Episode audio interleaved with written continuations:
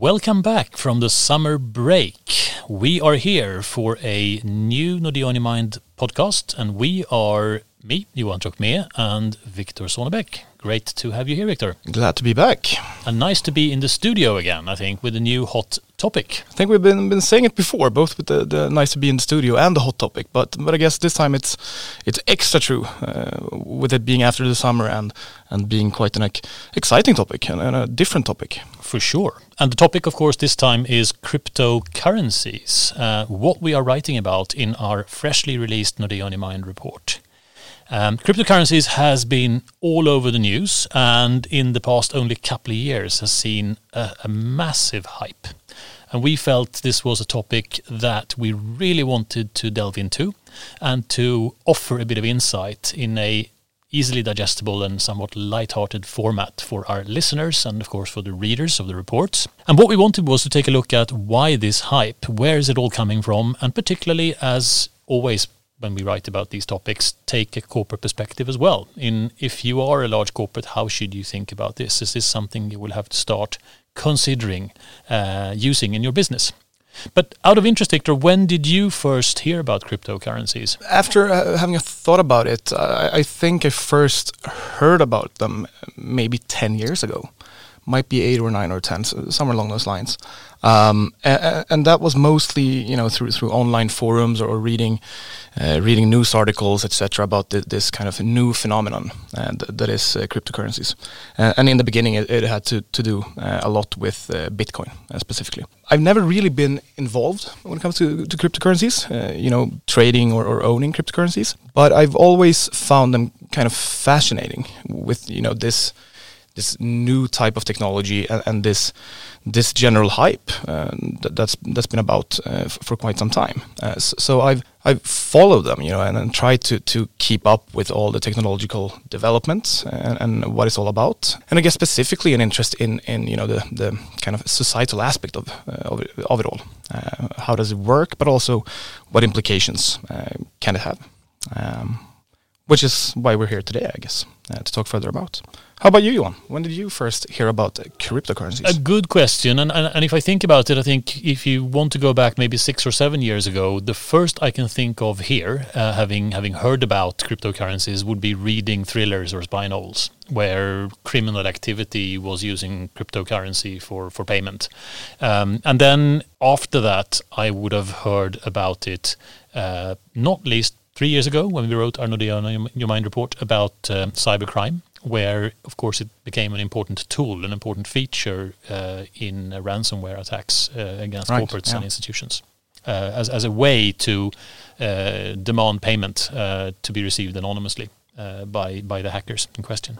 But cryptocurrencies, part of the reason, of course, from our point of view, for bringing this up is to get a better understanding and, and, and share our understandings and insights on this topic uh, with our listeners in what it is and how this all works. And, and I think we have to start with the basics, and, and we probably need to build an understanding by looking at this in the context of money and payments. And, and, and without giving a sort of long lecture on it, just as a reflection, if we think way back into the dawn of civilization for humanity, humans have traded with each other since since the very earliest civilizations we've had on this planet. And, and, and barter as a way of trading has pretty severe limitations. If I have a camel and you have a axe, and we trade those with each other, well, then there is a necessity that you want a camel and I want an axe, and we're both okay with that transaction. But there is no sort of exchange rate for camels or axes or other goods. It's it's very ad hoc. It's very very clumsy in, in, in many many ways, and we can't store any value. It, it's difficult to buy your morning coffee with uh, with an axe or, or a camel. Oh, and and if you want to have a wallet with camels, it's also somewhat complicated for a for a,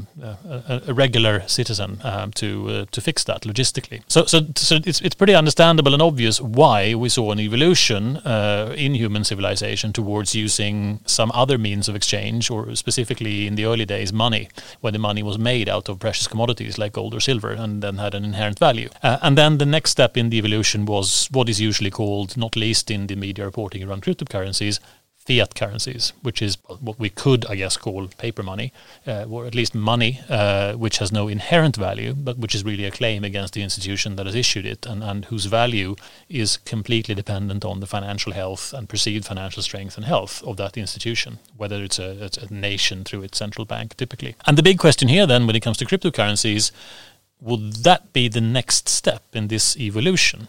It's digital, but today's money, fiat money, is actually predominantly digital. Most of the money in the world is not really bills and coins, but is actually balances in accounts. Uh, which is digital. So, so money is today already digital, but cryptocurrencies are different from fiat currencies and different from digital money, generally speaking. Uh, so, so, I'm just thinking, how how would you try to describe what cryptocurrency really is. Uh, just just to add to your point there, that that we are mostly using digital transactions today, right? Uh, and especially in the Nordic uh, region. Uh, where we've been at, at you could say the forefront of, of uh, adopting this more kind of digital mindset uh, when it comes to to payments. for example, here in Stockholm, you have you have quite a lot of places with signs saying no cash, only card. Whereas if you go further south, uh, south uh, down to Germany, for example, uh, you would often see the, the opposite. As we, um, by the um, way, described in our Your Mind report, cash in the digital economy. Exactly. Uh, three yeah. and a half years ago. Yeah. So for anybody interested, there you can find out all about this. Building up to this one. And yeah, I, I, guess one kind of key aspect here is that the, the uh, you know, take a transaction here in the Nordics. Uh, if you go to buy coffee or your groceries or whatever, uh, typically you pay by card. And just to kind of summarize what actually happens is that you have a trusted third party as a middleman between the seller and the buyer, right? So, so you have a third party kind of pro providing the security, if you will, for the transaction. And one of the cornerstones of, of uh, cryptocurrencies and, and why they are called cryptocurrencies uh, is because you don't have this third party for, for verification purposes or, or security in the transaction network. Uh, instead, you have a decentralized network, so a peer to peer system. And with that, you of course have problems related to network security uh, and whether or not the transaction in itself is actually real or, or if someone is, is trying to trick the system or, or spending money they don't, they don't have. So in this comes the, the kind of cryptography part and what makes the, the, the, decentralized networks actually function, which is that you have a system of typically a public ledger, so a public record keeping of the status of this this uh, cryptocurrency network. So who owns what coins and who has has sent coins to who, uh, etc. And in order to secure this this public ledger, uh, you need to use uh, cryptography so that people can't change the ledger. Uh, and what I'm talking about here with, calling it a ledger, it, it's uh, what we call the blockchain. And and some would argue, uh, I, and I would be among them, that blockchain technology, this way of being able to have security in a network that is decentralized, is perhaps one of the main innovations with Bitcoin because this this came along with the design of uh, of Bitcoin. And how this works is that you have this public ledger of, of uh, who owns what and who, who has uh, done what transactions. Uh, and you keep updating this as you go and as you make more transactions. And this is where the name blockchain comes from because each block in the blockchain contains this, this uh, ledger, this status, uh, if you will, of the, of the network. So if I buy something from you in the traditional way, I have a bank account and you have a bank account, and then there might be a credit card that I use to pay you, and then the money through this chain, through the banks and the credit card provider, moves from my bank account to your bank account and you give me whatever it is that I bought from you. And then we know that the banks are regulated and we can trust them to send the money across and we can trust them not to try to cheat us, etc., etc. But how is that actually enforced in the blockchain that you described? How how can you feel certain that you're not going to get cheated? How how is it verified that the money I transfer to you reaches you. So the blockchain in itself is what programmers would call secure by design. So it's designed in a way that uh, multiple participants in this blockchain, so on this network, uh, multiple participants uh, are the so-called miners, and they validate transactions. And one way of of um, kind of keeping them from just validating any and all transactions that they want to validate, uh, you know, kind of spamming the system or trying to to to trick the system in some way, uh, is what is called a consensus mechanism. And this consensus mechanism is is kind of a, a way for the network to to see that uh, we are actually validating transactions in the same way. So if you have 100 validators in the system and, and uh, 98 of them say one thing and two of them says something else, you could be pretty sure that the other two are not correct. And a way of, of making sure uh, that that uh, these network participants, these validators, the, the Bitcoin miners, uh, one way of making sure that they are actually kind of invested in their validation, so that they don't just validate everything, is to make them spend energy. So, so this is what, what was called a proof of work system uh, for consensus mechanism in the blockchain. And why you have this is, uh, as I said, to, to, make sure that the people involved in the blockchain are, are also invested. They're, they're spending money in order to, to validate uh, transactions, for example. And what do they get back for spending this energy and this money doing this validation? So, so in the case of Bitcoin and, and um, a lot of other cryptocurrencies, uh, the only way to create new currency, so the only way to, way to create more Bitcoins or, or create more of, of another uh, currency is through this uh, mining process. and what happens is that a miner create a, a, block that they add to the blockchain. And as a reward for doing so, uh, they receive some newly created coins.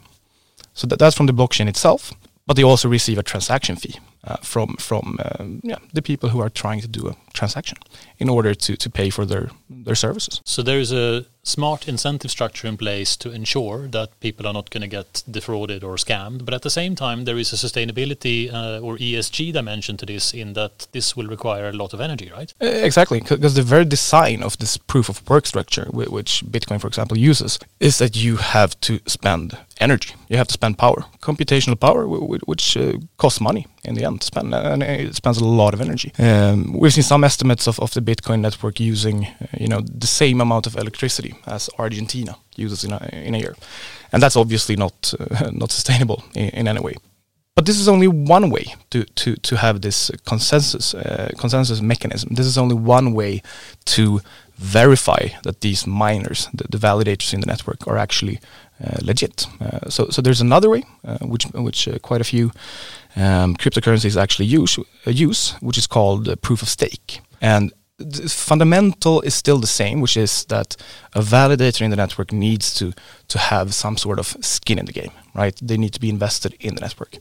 Uh, but where proof of work requires the, the, the, miners to spend a lot of energy, proof of stake simply requires the validators to, to or it chooses the validators based on how much they have uh, in this cryptocurrency. So the more you have, the more skin in the game you have in, in making sure that it's legit and it's, it's secure. Uh, so therefore you, you have kind of higher validation power in the system. And you mentioned Bitcoin, which of course was the first real cryptocurrency seeing uh, a following and starting to be used in a major way, which has grown to become the most important one by far, right? Yes, yeah, so, so you've had other, you know, online currencies before. Uh, going back to the 90s, you had you know e-cash or digital money, etc. But but Bitcoin is the first of its kind, you could say. So the first using this decentralized network with cryptography.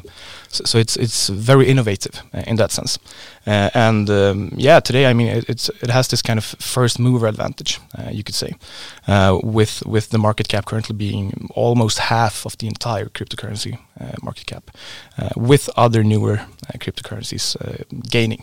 And I guess uh, a lot of you, or perhaps some of you, have heard about the name uh, Satoshi Nakamoto, which is the, the creator, the founder of, of uh, Bitcoin. Um, but the kind of interesting thing here, the, the enigma that is is, uh, is the founder of Bitcoin, is that you don't really know who he or she or, or they is or are. You don't know who, who has actually created Bitcoin. And it all started with with uh, a white paper uh, some some 12, 13 years ago, uh, detailing just the design of this decentralized network, uh, and then it, it grew into uh, what it is today and how it functions. So kind of a mysterious background. Interesting to not know where this the world's biggest cryptocurrency in use today actually came from. Very interesting. Um, and as we've seen since, uh, especially in, in, more recent years, there have been quite a few more cryptocurrencies. Uh, in total, I think there are some 6,000 cryptocurrencies, uh, but of course, not all of them are, are uh, very big.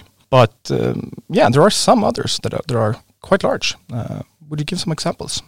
Absolutely. I mean, we, we, we have Ether, uh, and then you would have to mention Dogecoin. One of my favorites. It, there, there's no way around it, right? Uh, uh, what started off as a joke, as a parody uh, on cryptocurrencies, uh, created in a couple of hours, uh, today has a total market cap of 40 over 40 billion US dollars. Very cute dog meme on the coins. So, as we have already hinted on a couple of occasions here, massive hype within cryptocurrencies, and, and particularly in the past couple of years, it has really gathered praise. Uh, and, and, and what we have seen is that there's been a stellar performance for the prices of these cryptocurrencies. There is obviously a huge interest in getting exposure to these and investing in them. And just to put this in perspective, if, if we look, say, from mid 2015 up until today, the global equity market has increased about 100%, which is a big number. But but to compare that, if we take cryptocurrencies, total crypto market cap is up 15,000%. Or sorry, not total crypto market cap, but Bitcoin total market cap is up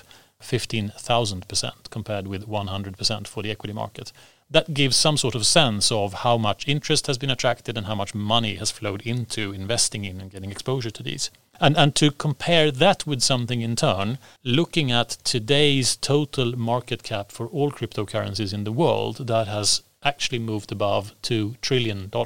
And, and to compare that with something that is almost 20% of the value of all the gold in the world today. And, and that is interesting given that the cryptocurrencies don't really have an obvious in, inherent value. There is a technology there which has some sort of use, presumably, but, but there is no inherent value, as in a spot market price for a precious metal, such as gold. Or some would argue in a, in a fiat currency that is backed by government. Uh, you could pay taxes with it. There is some sort of value. Absolutely. And I guess we'll come back to that in a few moments in, in, in the sort of case for using cryptocurrencies, where that is an argument that is often heard by, by certain uh, proponents, at least. Also worth mentioning that this incredible stellar performance for cryptocurrency prices has been accompanied by a massive level of volatility. So looking at the volatility, annualized volatility for the global equity market or for gold, it, it's somewhere in between 10 and 30 percent, uh, whereas for cryptocurrencies it's more like 100 percent. So so we're talking between three and ten times the volatility of, of, of, those other asset classes. Quite a difference. So not for the faint of heart, I think it's fair to say, looking at the journey so far. But seeing that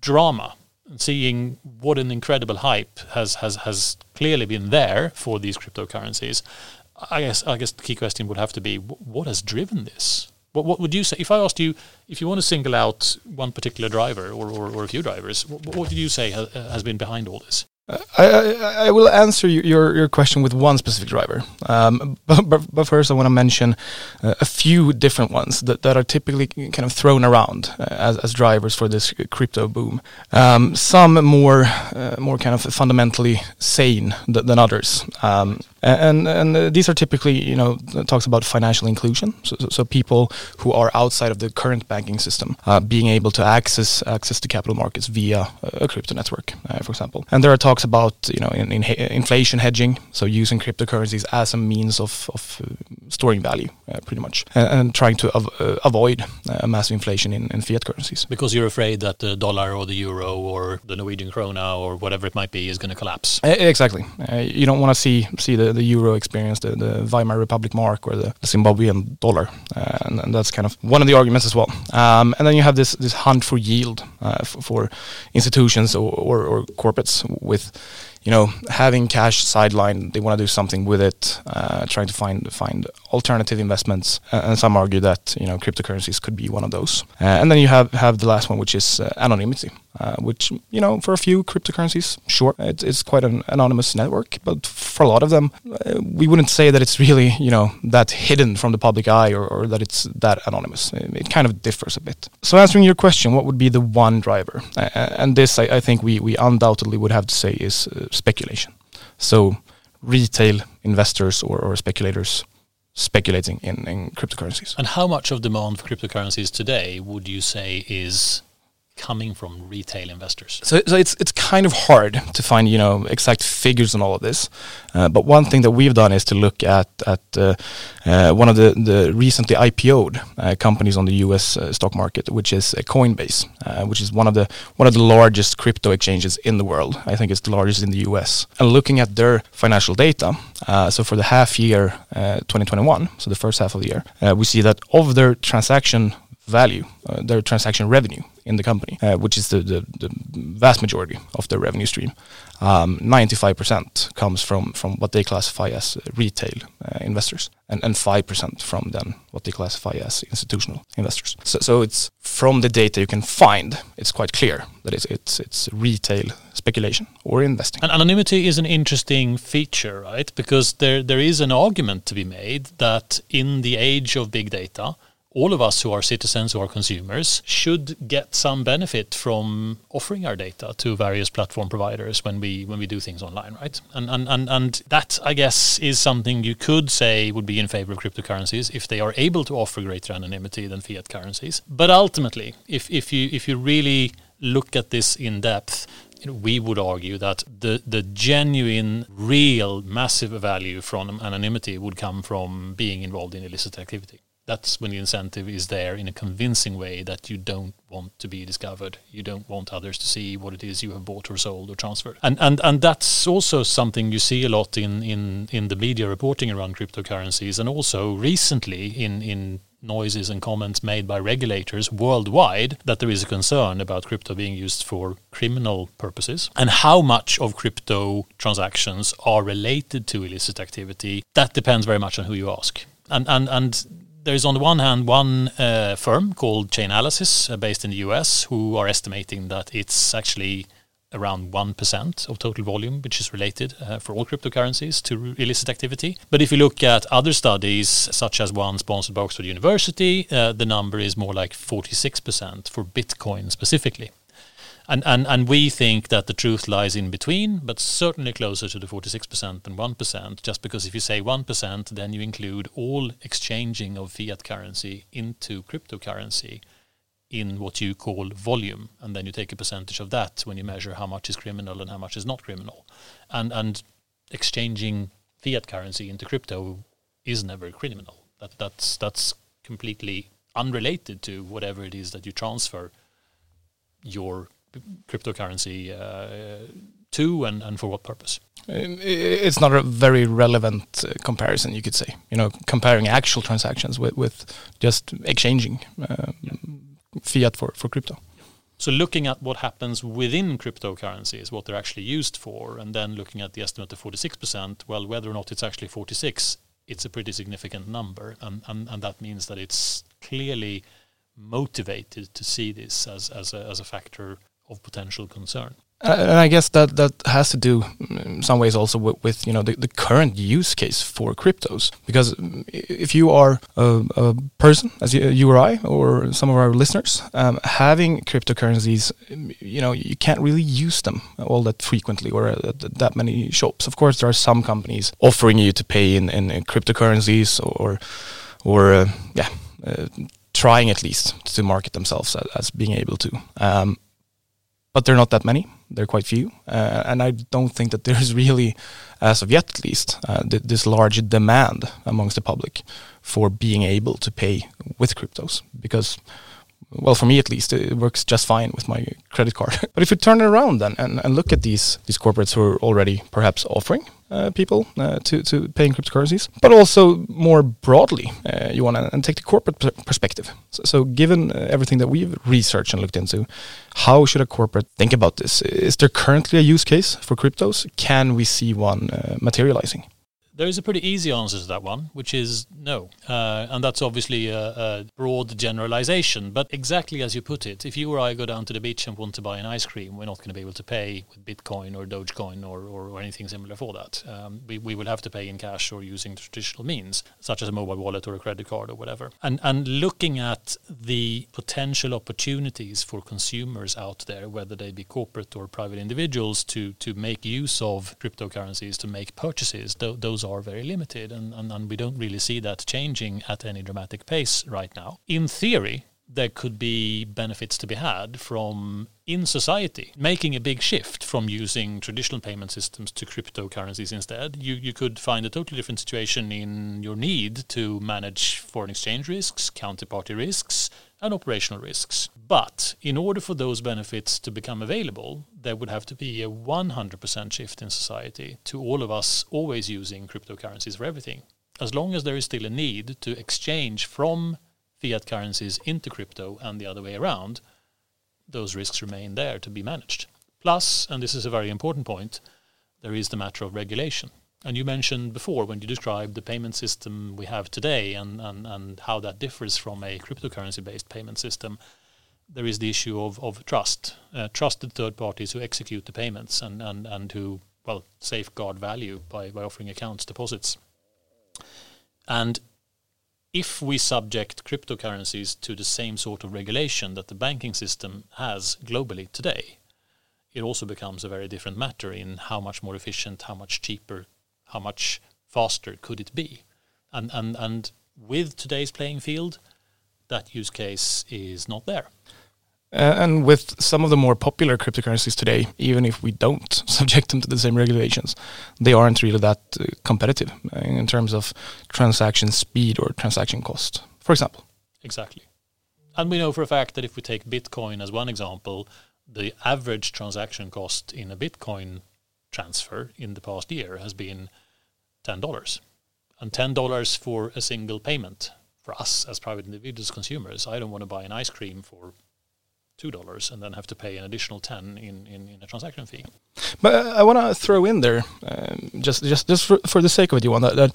I mean, we're talking about the actual use for cryptocurrencies right now, and, and that's a, a, different discussion than talking about you know the use for, for example, blockchain technology. And so, what we're saying is that Today, there's simply no use case or no real use case for people in society or for corporates in, in using cryptocurrencies. Uh, but there are for sure uh, some some exciting things developing when it comes to, you know blockchain technology or blockchain-like technology. Technology uh, when it comes to to having a kind of um, database that is that is able to handle smart contracts, for example, which some cryptocurrencies network today actually can do, uh, or where you have specific use cases, uh, for example, the, the cryptocurrency XRP on the on the Ripple network, where there's quite a clear use case. Uh, uh, in that they developed it in order to facilitate uh, cross-border payments uh, within financial institutions. So using this cryptocurrency as a token for something real. So, so there are different use cases for sure, um, but when we're talking about cryptocurrencies broadly, uh, then, then, perhaps we're, we're not as uh, as positive uh, as when it comes to uh, to what can happen or what may happen in the no, blockchain and, and, and, not from today's vantage point. And, and having said all that, uh, the technology will continue to evolve for sure. And that's why we and all of you listeners should obviously keep an eye out for what's going to happen next here on the horizon. Uh, this this may all change, but we're looking at situation as we can see it from this vantage point, and with all that in mind, it, it, it, it it's simply not there.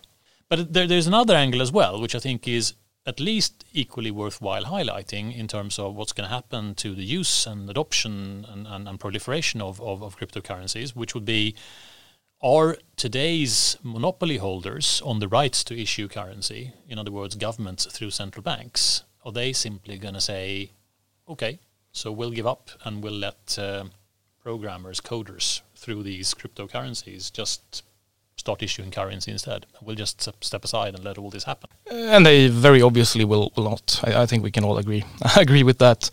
Um, and we've seen that developing for, for, quite a few years as well, with different uh, different governments around the world uh, investigating their own digital money. It's not the same as cryptocurrencies, but but, but following the development in society and cryptocurrencies, uh, taking the initiative to start investigating their own digital money. And we also see a lot of of regulators being very active as of late uh, with regards to how can we regulate uh, the cryptocurrency market. With regards to regulating uh, how the, the cryptocurrency exchanges work. Uh, but also, if we take uh, China for for an example, as an example, they've actually been been quite early with uh, you know banning uh, transactions in cryptocurrencies. So I think it was in in 2017 that they actually banned uh, people from exchanging the the renminbi uh, for cryptocurrencies, and um, through doing that, uh, pretty much closed down all the all the exchanges in the country. And we see a lot of activity uh, recently fr from U.S. regulators talking about the, the the cryptocurrency market and, and how they should go about uh, regulating it from, from various angles. Uh, and of course, from a, from a, another perspective, the, what we talked about earlier, uh, the, the environmental aspect, um, with you know corporates and society as a whole being under pressure to to perform better with regards to, to environmental aspects.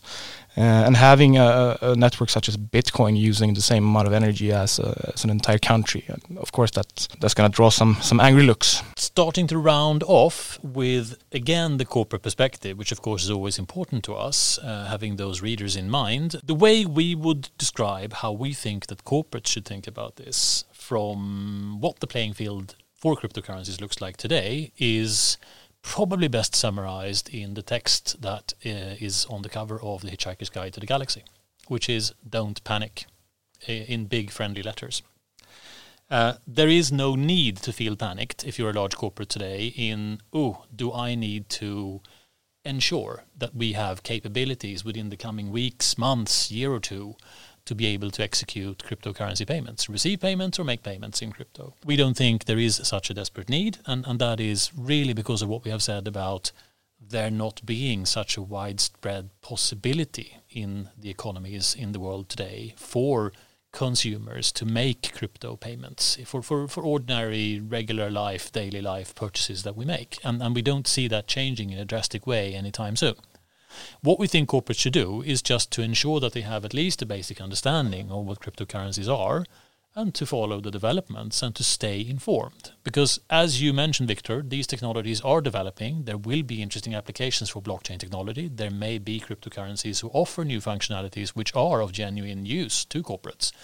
And then being informed, having an understanding, means that it will be much easier for corporates to decide have we now got to the point where there is actually an interest, a demand from the supply side or from the demand side from our customers, meaning that we should press the button and make some investments in building capabilities to be able to, to tra- transact in, in crypto if that situation arises. So, so more of a proactive wait and see approach rather than a commitment. Absolutely and not a passive wait and see, just hoping that things are going to blow over. We don't think it's going to blow over, but a proactive wait and see to make sure that you don't make big commitments today, which may turn out to be misplaced because the technology moved in a different direction or the breakthrough didn't really arrive. Don't get drawn into the hype. Exactly. I would love to talk a lot more about this, but I think we should probably try and. Um, restrain ourselves a little bit and uh, at least mention that we have more interesting topics coming up, of course.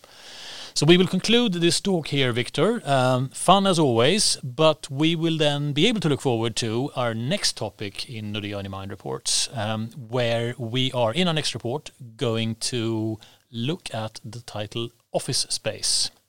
Uh, before and after COVID kind of analysis with changed behaviors, particularly changed work patterns where we want to explore what might this mean for how we work going forward, where we will work, how we will do it, and what this might mean for the need for and, and the use of uh, office premises. So thank you all very much for listening and look forward to uh, talking more about this next topic next time.